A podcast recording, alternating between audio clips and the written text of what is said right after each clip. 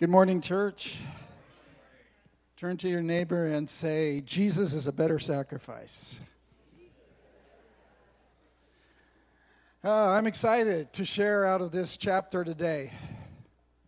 I was uh, standing there during worship, just uh, worshiping Jesus, and asked Abba, "Do you want to say something to me?" You know, I was kind of thinking, "Is there a word?" And he just said something really kind of interesting to me. He said, "I'm proud of you, son. Go get him." So I'm going to go get you. Doesn't mean everything's going to be perfect. Um, I know I, I, heard a story about a pastor who preached a message, and uh, he was at the door at the end of the service, and a, a woman said to him, Wonderful message, Pastor. And he said, Oh, it was Jesus. She said, Well, it wasn't that good. So, but I'm going to give you what I have.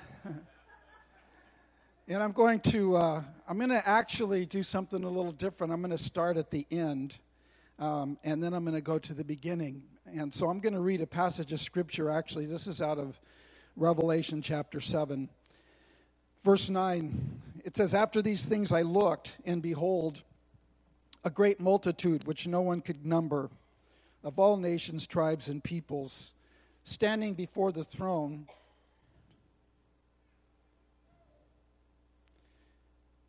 And before the Lamb, clothed with white robes, with palm branches in their hands, and crying out with a loud voice, saying, Salvation belongs to our God who sits on the throne and to the Lamb. All the angels stood around the throne, and the elders and the four living creatures fell on their faces before the throne and worshiped God, saying, Amen. Blessing and glory, wisdom, thanksgiving, honor, power, and might be to our God forever and ever. Amen. Then one of the elders answered, saying to me, Who are these? And then he describes who they are. And so, what I want to do is begin with this picture today of where we are going. Because one of the threads through Hebrews 10 is a call to the church to look forward to why we are living for this day. And one of the admonitions is as that day is approaching, how should we live? And so, there's this picture, this stream, this, this flow that, that we see in Revelation where when John is caught up to heaven, he sees God sitting on a throne, and there's this crystal sea, and the sea is mingled with fire. And now we come to this place in, in um, Revelation 7 where all the saints are standing here 10,000 times 10,000. And I couldn't help while, while TJ was singing this morning you know, about the Lamb who has overcome. What are these 10,000 times 10,000, these millions of people caught up on this crystal sea? Who are they gazing at and what are they looking at? They're gazing at the Lamb who has overcome. They're gazing at this beautiful man, Christ Jesus, who lived and died so that they could be there. The reason why we will be standing on that, uh, on that crystal sea at the end of the age is because Jesus is a better sacrifice. The reason that we will be standing there and we won't all be able to stand because there's this place where actually his glory is so consuming, so overwhelming that we fall down with elders, we fall down with angels, all of heaven, gazing on the beauty of this man Jesus. We can't stand on our feet, we fall down before him. And the rewards that we have received, the crowns of blessing that we receive, we take them and we cast them at his feet and we gaze upon him and we say, Only you are worthy, only you are worthy, only you are worthy. This is the vision of where we're going. This is where it's all going to end up. Whatever struggles you're in today, whatever trials, whatever tribulations, whatever things you're facing today, beloved, they are a small, light affliction compared to where we're going, compared to where we will end up. Nobody's going to stand there on that day and look at Jesus and say, Oh, I'm sorry I gave so much of my life to him. Nobody's going to stand there on that day and go, oh, gee, I wish I would have given up. On that day, the, the cry of our heart is, You are worthy, and it was worth it. You were worth it. And this is where we are going. This is where the church is going. This is where the body of Christ is going. And in, in, the next two chapters, I think it's chapter 12, it says, But this is what we've been called to this church, this assembling of the saints, this overcoming people. This is who we are called to be a part of. And it's because Jesus is a better sacrifice. And I'm starting at the last book, Revelation, but now I want to go to the first book in Genesis chapter 3. I mean, because in Genesis chapter 3, we get the picture of actually what God was looking for when He created man. God created man for Himself, He created us to be alive in His glory, in His presence. He didn't create us to be servants. He didn't create us so he would have something to occupy him, so it, wouldn't be boring. He created us because He loved us, and He created us to experience that love and to give that love back to Him in worship. In the very beginning, this is what God was after. He was after voluntary lovers. And He's still after that today. He's looking for voluntary lovers people who simply come and say, You are worth it, and I'm going to love you all my heart, all my soul, all my strength, not because I am constrained, not because there's some religious force behind me, not because it makes me feel good, not because of any other reason than you are who you are, and your love has made me come alive in love, and so I want to love you back. And this is the heart of Genesis. The problem was when God did that, He gave Adam and Eve a choice.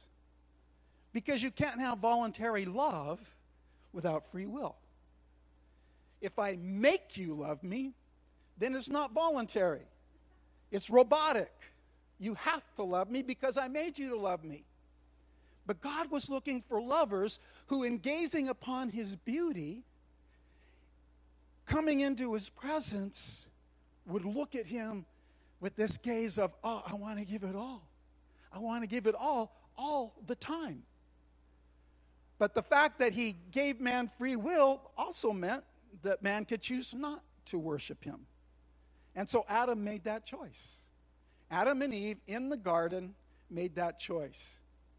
You know, we struggle. Mark has shared a couple of times about the 600 and over 647 laws that Israel was supposed to keep. Adam and Eve couldn't even keep one law in the garden. The only rule don't eat of the tree of the knowledge of good and evil. Just one law, and they couldn't keep it. So they choose evil, and because they choose evil, a sacrifice has to be offered. They choose evil. God has to take them out of the garden because they've discovered now in their sin, now they know they're naked. And because they know they're naked, they make fig leaves and they cover themselves. And so God actually institutes the first sacrifice in Genesis chapter 3. It doesn't say it explicitly, but it's implied. He kills an animal, he takes the skins of the animal, and he makes clothes to cover Adam and Eve's sin. The first sacrifice an innocent animal is slain to cover the sin of man. That's the first picture we get in the sacrificial system. But also, there's this promise in that. Because when God speaks to Adam and Eve, he gives them this promise of what's going to happen. And he says to Eve, there's going to be enmity between your seed and the serpent, between your seed and Satan. And Satan will bruise his heel, but your offspring will crush his head. And this is a picture of the cross because on the cross, Satan bruised Jesus' heel. He thought he was going to kill him. He thought he was going to take him out. He thought this would be the end. I'm going to put the Son of God on the cross. He's going to die. It's going to be over. Things will go back to normal. But all he did was bruise his heel. But Jesus stepped out of the tomb and boom, went into the gates of hell, said to Satan, Give me the keys, death, hell, and the grave. And there was no argument, it wasn't a debate. It was like, So, even in Genesis, we have this looking ahead to a better sacrifice. We have a picture of the inauguration of a sacrificial uh, act, but we also have this picture of a better sacrifice. So if you want to put up the first slide, we'll look at these first verses. Chapter 10 is kind of divided into two sections. The first section is a foundational, a theological foundation of why Jesus is a better sacrifice. The second half of the chapter is more ordered to because he is, how should we live? But not only is the first part of the book, of, of, the chapter, about Jesus being a better sacrifice, it's also about him being so beautiful, so magnificent, so lovely, that that's why we want to pursue him. For the law, having a shadow of things to come, and not the very image of things, can never, with the same sacrifices which they offer continually, year by year, make those who approach perfect. For then they would not have ceased, would they not have ceased to be offered? For the worshippers made purified would have had no more conscience of sins. But in those sacrifices there is a reminder of sins every year. For it is not possible for the blood of bulls and goats to take away sins. Okay, so what we see here is there is an inseparable link between the law, sin, and sacrifice. Adam and Eve chose to sin. They were expelled from the garden, and when they were expelled from the garden, there was a sacrifice made for them, but the relationship between man and God was broken. It was wounded. It would never be the same. They would, there would never be a man who was sinless until Jesus would come. God's original intent was voluntary love, but because they wouldn't give voluntary love, God had to introduce something else. So, fast forward about 26 generations, and we come to Moses. When Moses is on Mount Sinai, God begins to speak to him. He gives him the Ten Commandments, instructions for the tabernacle and for worship, and the rules for the priests and the offerings. In Leviticus 1, the sacrificial system, the foundation of it, is laid. The foundation of the religious and governmental leadership in Israel was basically the Ten Commandments. So here's the introduction of the law. The law was introduced because men would not voluntarily love God. The law was introduced to lead men, to point men to the right direction. That's why it was a shadow of the good things that are to come. And in a sense, the law in itself is good. I mean, would you not say that the Ten Commandments are good? I mean, isn't it a good thing that when people come to church, they don't think it's okay to steal? That you know, you're sitting in your, you don't have to sit, ladies, with clutching your purse because, you know, I think it's okay to steal. Somebody's going to take my purse. That if I introduce myself and my wife to somebody, I say, This is my wife. It's okay if you want to covet her. I mean, the law's good. The problem is that we're not able to keep the law. The sin nature that was released out of Adam and Eve in the garden is inherent in us. We are born in sin. If you don't believe that and you have children, wait till the first time you tell your three year old no. We don't have to teach children to have temper tantrums. Now, little Joey, I'm going to show you how to have a temper tantrum. When I tell you something and you say no, this is how you act. You lay on the floor and you kick your legs and you scream, Yeah, I want this, I want this, I want this. I mean, we don't have to teach kids that, right? We have to train them up in what is good because they already know how to figure out what's bad. I can remember with my First one, you know, barely standing, leaning on the coffee table, doing something that might hurt her. No, don't do that. And there's that look. And the whole time they're looking, they're moving towards the very thing I'm telling them not to touch. It's this inherent sin nature that defies the law. The law is good, but we don't obey the law. God, seeing that we don't obey the law, had to institute a way for believers, for Israel, for the nation of Israel, to be able to be clean before Him. Because they could not keep the law. In fact, while he's on Mount Sinai receiving the law, they're building a golden calf and worshiping it and partying. So God institutes this system. You put up the second slide. The system is a law. This is how you should live. The problem is we are unable to keep that law because of our sin nature. And so we need a sacrifice. I call this the treadmill of guilt and condemnation. Yes, God, I would like to do what's right. Oh, but here I am, failing you one more time. The law is reminding me I failed. The law is reminding me I've sinned. The law is reminding me I've got an issue. But you made a way through the sacrifice, the sacrifice of bulls and goats. So I need a sacrifice so I can be clean in your eyes. And the sacrifice goes back to the law. It's this continual circle. I know what I should do. I can't do it. I need a sacrifice. I get that sacrifice once a year on the Day of Atonement. Ceremonially, I'm clean, but my heart, my mind are the same. I go back to the law and I can't keep it.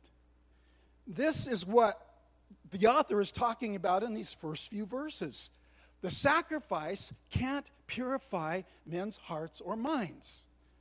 Ceremonially fine i'm clean. I can i can go the whole next year you know and and be ceremonial clean. And in the meantime if i sin there's these sacrifices that i can bring to the priest and and he can offer them for me. But even then i'm not clean. I'm not changed. Something on the inside isn't changed and so we need a better sacrifice we need god to do something different to get us off the treadmill of guilt and shame. And as powerful as the law was, it could diagnose our issue, but it couldn't heal our issue. It could tell me what I did wrong. It's like a doctor saying, You have an incurable disease. oh, great. I know the diagnosis, but I can't do anything about it.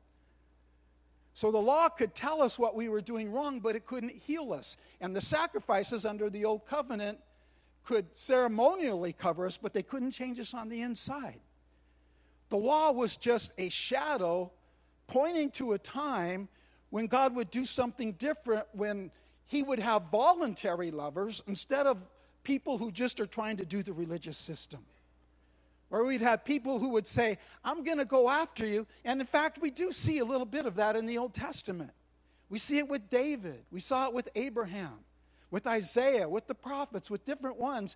They went past the law into relationship by faith. They went past the law and they encountered God by faith. And in that relationship, they actually touched God and knew God and felt his heart.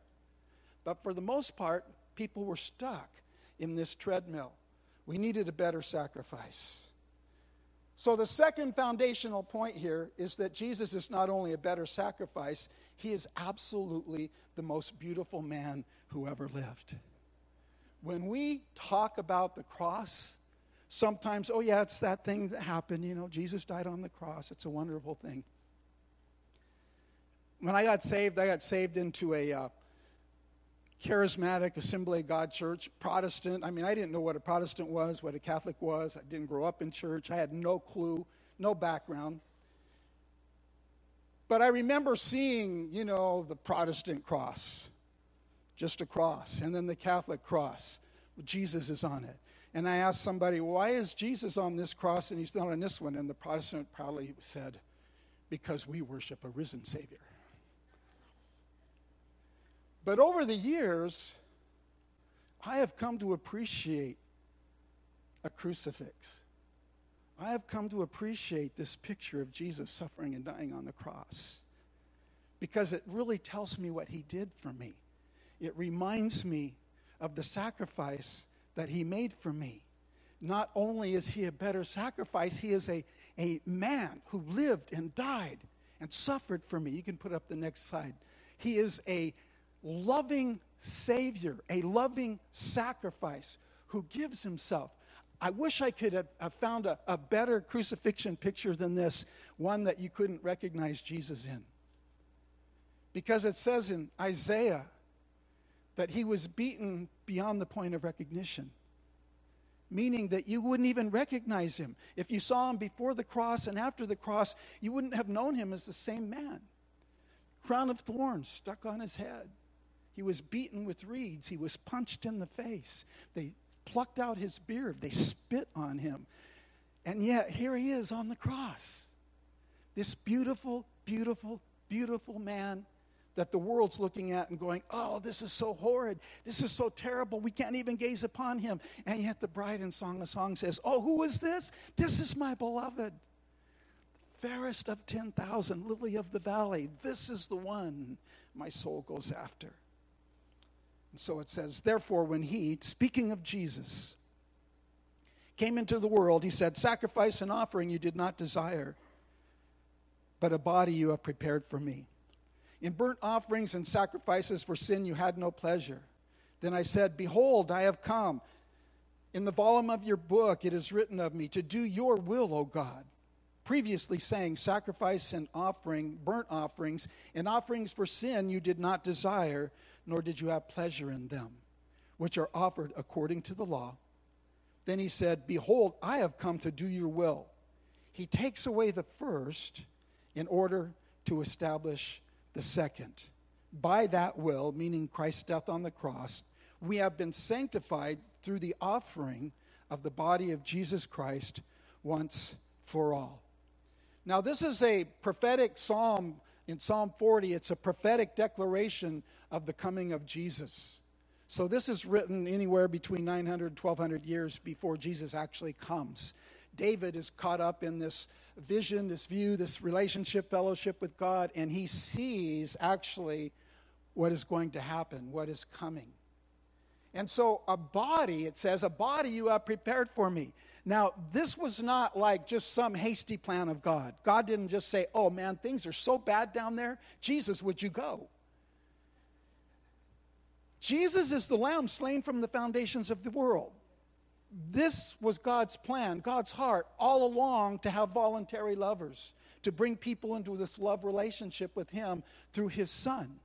So David says, A body you have prepared for me, speaking of Jesus, and in the incarnation, Jesus came and received that body. He was a man in every sense of the word. He experienced everything that we experience. He goes through everything that we go through, yet without sin. He defeats the law by fulfilling the law. All the commandments are fulfilled in him, and yet he's sympathetic, he's tender. In fact, in, in, in um, Luke chapter 4, we get this picture of his mission where he quotes Isaiah 61. He says, I have come to preach the good news. I have come to declare the favor of your Father towards you. He loves you, He cares about you. You are His favorite ones. I have come to set captives free. I have come to open the prison doors so that you can come out. You can escape from this bondage of sin and these laws and this treadmill of guilt and condemnation and shame. This is why I have come. And then he walks out of that uh, synagogue in Nazareth and starts healing the sick, starts raising the dead, starts casting out demons, preaching that the kingdom of God is here.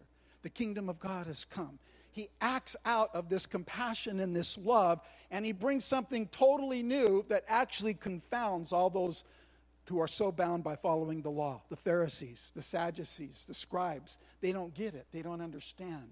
They miss the time of their visitation. But he was coming again, and what was he doing? He was bringing voluntary lovers. He didn't have to advertise Jesus Crusade. He didn't have to put it on the internet, the Jesus conference. Come and have a blowout time. People followed him because of the fire, the love, the compassion, the beauty of who he was. And because they fell in love, they volunteered. They left their nets, they left their tax booths. They left their homes. They gave up everything. Jesus wasn't saying, now, if you want to be a good follower, you have to do this. They were like, where are you staying? Where are you going? They fell in love with this man. A body was prepared for him. He was born into the earth. He came, he lived among us.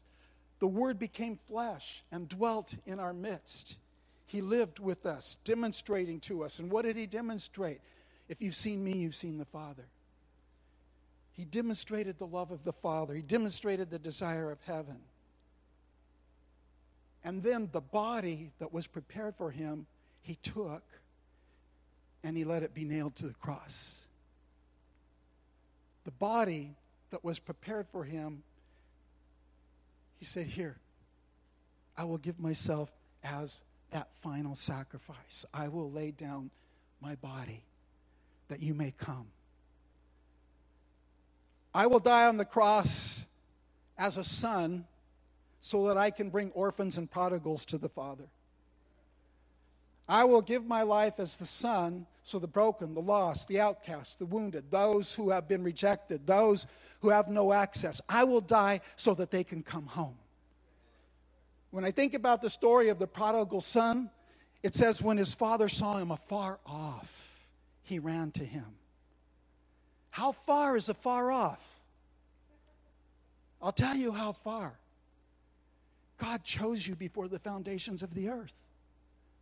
That's how afar off he saw you. That's how afar off Jesus saw you when he was suffering and dying for you on the cross. He saw you before the foundations of the earth, before the earth was formed. He saw you and He knew you by name and He said, You're mine. You belong to me. You're the one I love. There's going to be a point in time where I'm going to come into the world and I'm going to give myself. There's going to be a point in time where you're going to be in such a place of the need of mercy and you're going to cry out to me and I'm going to come to you and I'm going to welcome you and you won't be afar off anymore. You will live in me, you'll live with me. On the cross, we see this beauty of the sacrifice of Jesus. But not only is it beauty from the sense of, wow, what, would, what man would do such a thing? Greater love has no one than this, than he would lay down his life. But not only is it the beauty of that sacrificial love, it's also a legal event. Because on the cross, Jesus took your sins and my sins once and for all upon himself totally abolishing the first system and introducing the second system. It says in Colossians that when he was on the cross, the list, the accusations that were against us, was removed in his body by his blood because he took our punishment and our sin. In other words, on the cross, the Ten Commandments, the laws that pointed at you and said, You haven't done this, you haven't done this, you haven't done this, you deserve wrath. You deserve death. You failed here. You failed here. You failed here. What God did on the cross is He swallowed that up all in the blood of Jesus. And He said, It is finished. It is done. You are no longer guilty. I don't see you as guilty. I don't see you as sinners. I see you now as sons and daughters, and you are mine. And it was a legal act. The judge in heaven, the Father in heaven, slams the gavel on the, on the counter and says, It is done, it is finished, not guilty, free to enter in, free to live as sons and daughters, free to come as voluntary lovers. Legally done, not based on how I feel, not based on the news, whatever Fox says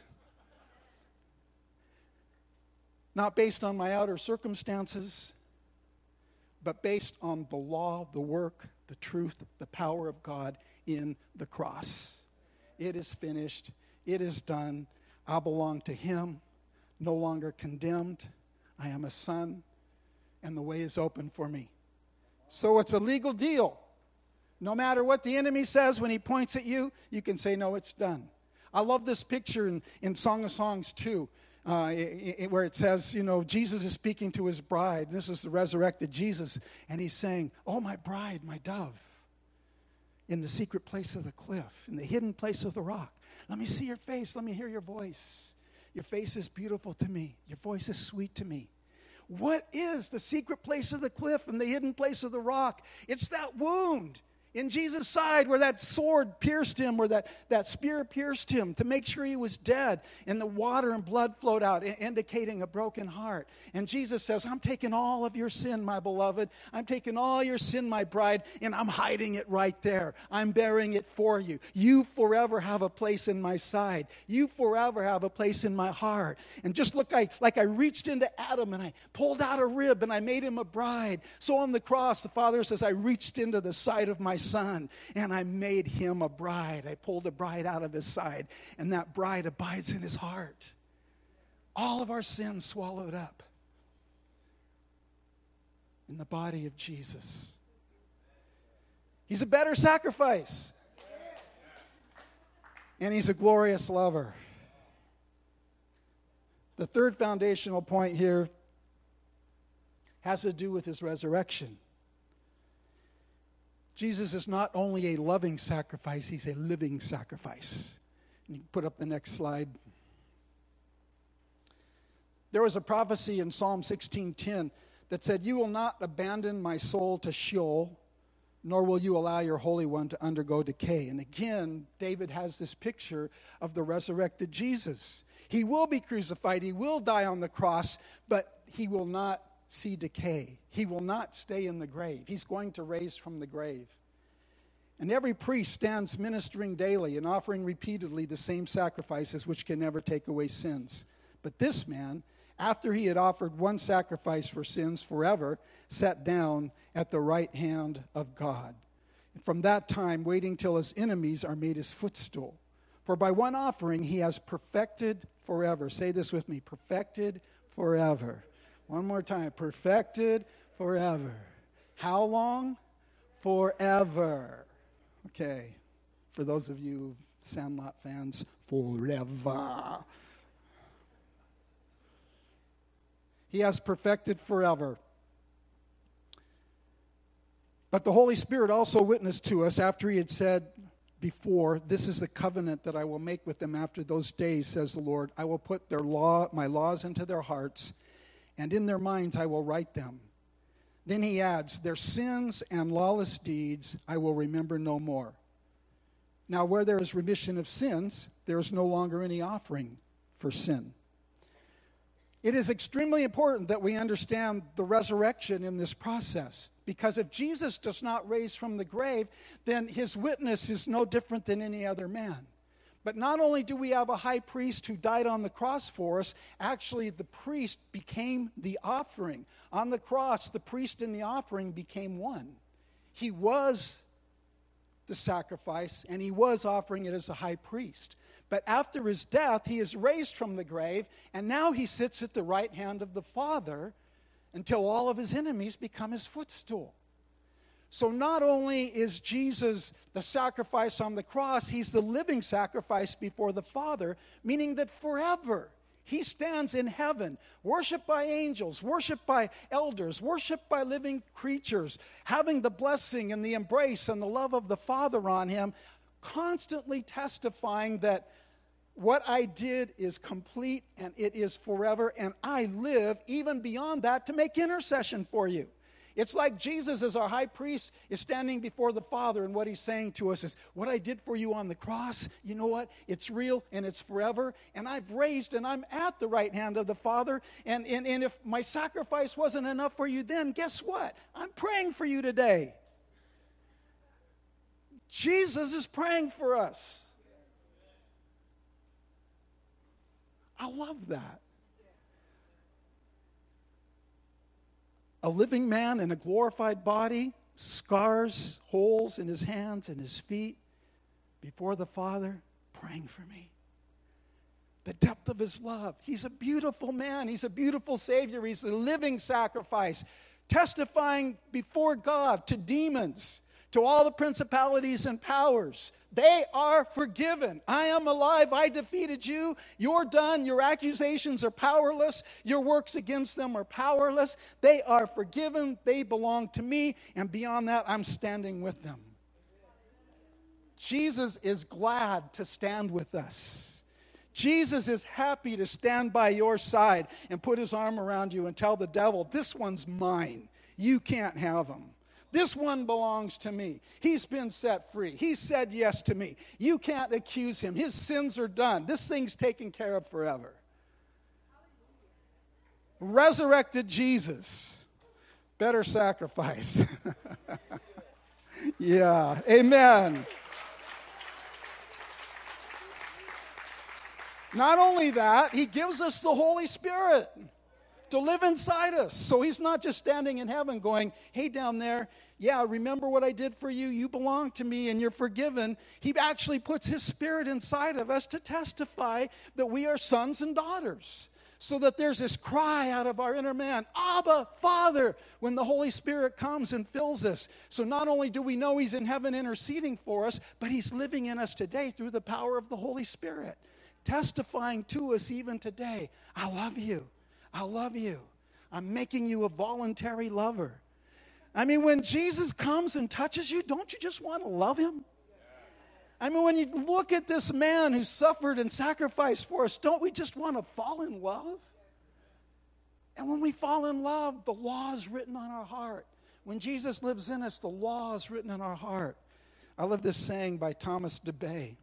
Love is a magistrate with quiet authority. It needs no police force or army. Whoever takes pleasure in God will greatly desire to please God. Love is the consummation of all theology. When we fall in love, we want to walk in obedience. But even when we fail, we have a great high priest who says, I see no fault in you. I see no sin in you. Get up, get up, get up, get up. That's the first half of the chapter. I have five minutes to do the second half.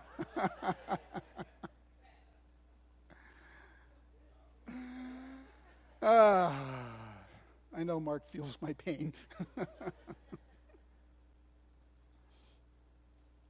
the second half of the chapter, and I'm just going to kind of move through a little bit quickly here because of time, but it's because of this love, how should we live? Because Jesus is a better sacrifice and he's done these things for us, how shall we live? Now, first, I want to just deal with this one passage.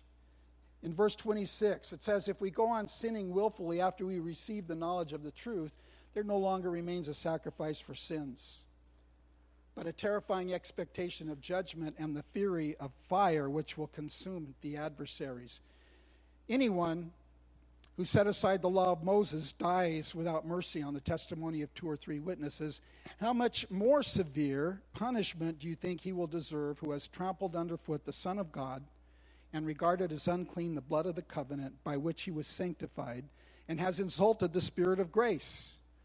For we know him who said, Vengeance is mine, I will repay, and again the Lord will judge his people. It is a terrifying thing to fall into the hands of the living God. Okay, just what this is saying is there's no more sacrifice. Under the Old Testament, you could go on the Day of Atonement, have your sins atoned for, and you could pretend for a year until the next sacrifice came along. But you can't pretend with the Son of God.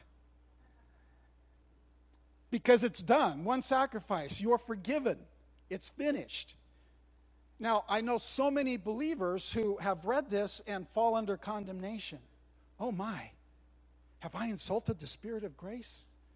Is God angry at me? And the enemy uses this passage to bring co- condemnation. Now, I don't want to take the power out of this passage because the same fire God loves us with, that same fire that flows from us, also will bring wrath. It's one fire. There's no tension in God between having to, to uh, bring judgment and having to love. Judgment is the response of rejecting love.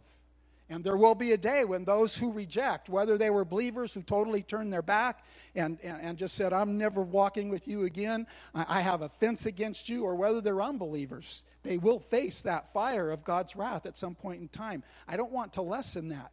But what I do want to say is sometimes believers, their conscience gets so uh, uh, uh, stirred up because they're afraid that they've c- committed some kind of sin. And God is saying to them, Well, I'm, I'm mad at you. You've insulted the Spirit of grace. You've, you've trampled my, my blood underfoot. And so I'm angry with you. But what I want to say is everything that I've talked about so far in this chapter underlies that kind of thought. He who died for you, he who gave his life for you, is not going to kick you out of the family because you sinned one time or because you messed up one time. It's not about condemnation. And it's important that we understand the difference between conviction of the Holy Spirit and condemnation, which comes from the enemy. Because conviction is God very specifically touching you by the Spirit and pointing out something that He's not happy with. I remember after I got saved, the first time I took God's name in vain. I mean, I swore like a sailor. But after I got saved, something happened on the inside, and I was at work one night, and I got mad, and I took his name in vain, and I felt like I got stabbed in the heart with a knife.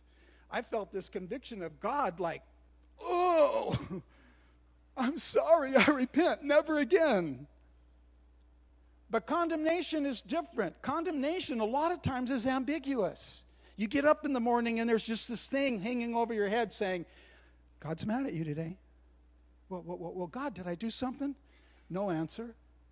Oh, did I do something to displease? Should I do something? No answer. Well, I know God's mad at me. It's this feeling that you did something wrong. It's this feeling that you're out of fellowship with God, that He's dissatisfied with you for one reason or the other, but He won't tell you what it is. That is not from God. I mean, how would it be as a father if I called my son in and I said, Hey, you did something wrong? You're in trouble. What did I do, Dad? I'm not telling you. But I'm mad at you. You just go figure it out. That's not God, that's condemnation. That's how the enemy tries to treat us. Notice what it says, and you put up the next slide. There's, there's particular things. So, well, actually, I don't think I have a slide for that. This is for those who have rejected and trampled underfoot the sacrifice of the Son of God.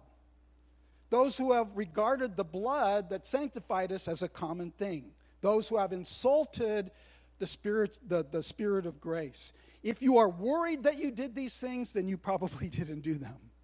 If you're concerned that you might have done these things, then most likely you didn't do them. Okay, moving on to the next passage practical application. Now, what we have here is just therefore. In other words, the author is saying, because of what Jesus has done for us, this is how we should live. And there's four responses that he encourages us to consider here. He says, Let us draw near with a sincere heart. In other words, he's calling us to communion, prayer, church. He died for your sins. He's in heaven. He's praying for you even today. Learn how to commune with Him, learn how to walk with Him, learn how to live in prayer and communion with your God. Walk with Him, come close to Him. Matthew 25 is all about uh, the five wise virgins and the five foolish virgins. And the wise virgins stored oil. It's intimacy, it's day to day relationship with God. In the parable, they all slept. The wise and the foolish slept just meaning that there are seasons in our lives, even when we live, love God, that, that we can become dull or we fall asleep or we're unaware of all the things God wants to do. But when the bridegroom came, they awoke, and the ones who had stored the oil of intimacy, they were prepared, they were ready, they were looking. And so the first admonition is because we have this better sacrifice, this lover of our souls, learn to walk with him, learn to know him, learn to develop a life of prayer. Then the second thing is let us hold fast to our confession. And then a little bit farther, he says, Remember the former days in which you suffered affliction. And so, what he's saying here is, Beloved, remember your testimony. Remember when you were in trouble before and you cried out to God and He came and He saved you? Remember when you were ministering to your friends who were in trouble and you were caring for them and you saw God work miracles and you saw God come through? Remember your testimony. Hold fast your confession because your confession is your testimony. Revelation uh, 12, I think 10 says that they overcame him by their testimony and the blood of the Lamb. Hold fast to your testimony. When things get hard, think about what He's done for you in the past. Don't quit, don't give up. If you don't quit, you win. The third thing is the call to fight for one another. Let us consider how to stimulate one another to good deeds. fight for each other's destinies. Paul says in Philippians 2 don't be so concerned about yourself, be concerned about other people. Fight for each other's destinies. When you see somebody struggling, help them, strengthen them, speak life to each other, encourage each other, call each other out. When you see good stuff in people, call out that good stuff. I like to go through the office and um, I said to Erin the other day, Erin, has anybody told you you're awesome today? She said, No. I said, Oh, that's too bad. No. I said, You're awesome. You're all awesome. You're all God's favorites. And we need to pull people out when we see them sinking. We need to encourage them. We need to fight for them. I like uh, what Mother Teresa said. She said, What is my thought? I see Jesus in every human being. I say to myself, This is hungry Jesus. I must feed him. This is sick Jesus. This one has leprosy or gangrene. I must wash him and tend to him. I serve because I love Jesus. It's calling out the best in each other to walk that out. And then the last thing he says, forsaking, uh, not forsaking our own assembling together, as is the habit of some but encouraging one another all the more as you see the day drawing near. Again, that day when we'll be standing on that crystal sea, that day is coming. And as we see that day coming, we need to gather to, uh, together. We need to come together as the church. When I was at IHOP, I had some friends from Egypt. God was doing a powerful thing in Egypt, and I, I remember the day they asked for prayer because the Muslim Brotherhood set off a bomb in their church on a Sunday morning.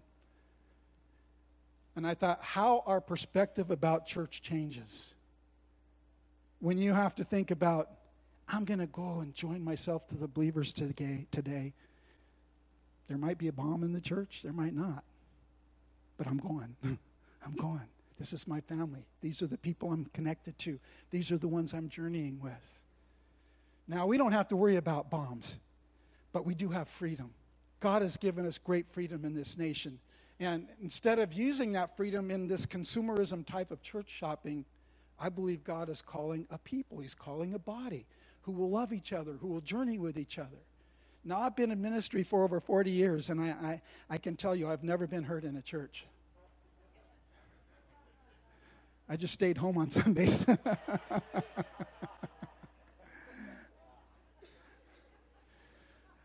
Truth is, I could tell you war stories. You know, this is the scar from the church split five years ago. You know, this is the. People are imperfect and they make mistakes. And you can point at yourself and say, and I'm part of that. You know, I was, I was looking for the church, perfect church, and when I found it, it wasn't perfect because I showed up. But there is this call to meet together, to love one another, to live this out with each other in this journey. I am fortunate after 40, 45 years in ministry to say I've probably got eight friends that if I lost my house tomorrow, I could call them and they'd say, Our door's open. And these are friends that I met in church, that we journeyed together, we lived life together, we walked it all out together. God is in the church. When He comes back, He's raising up and calling home a church.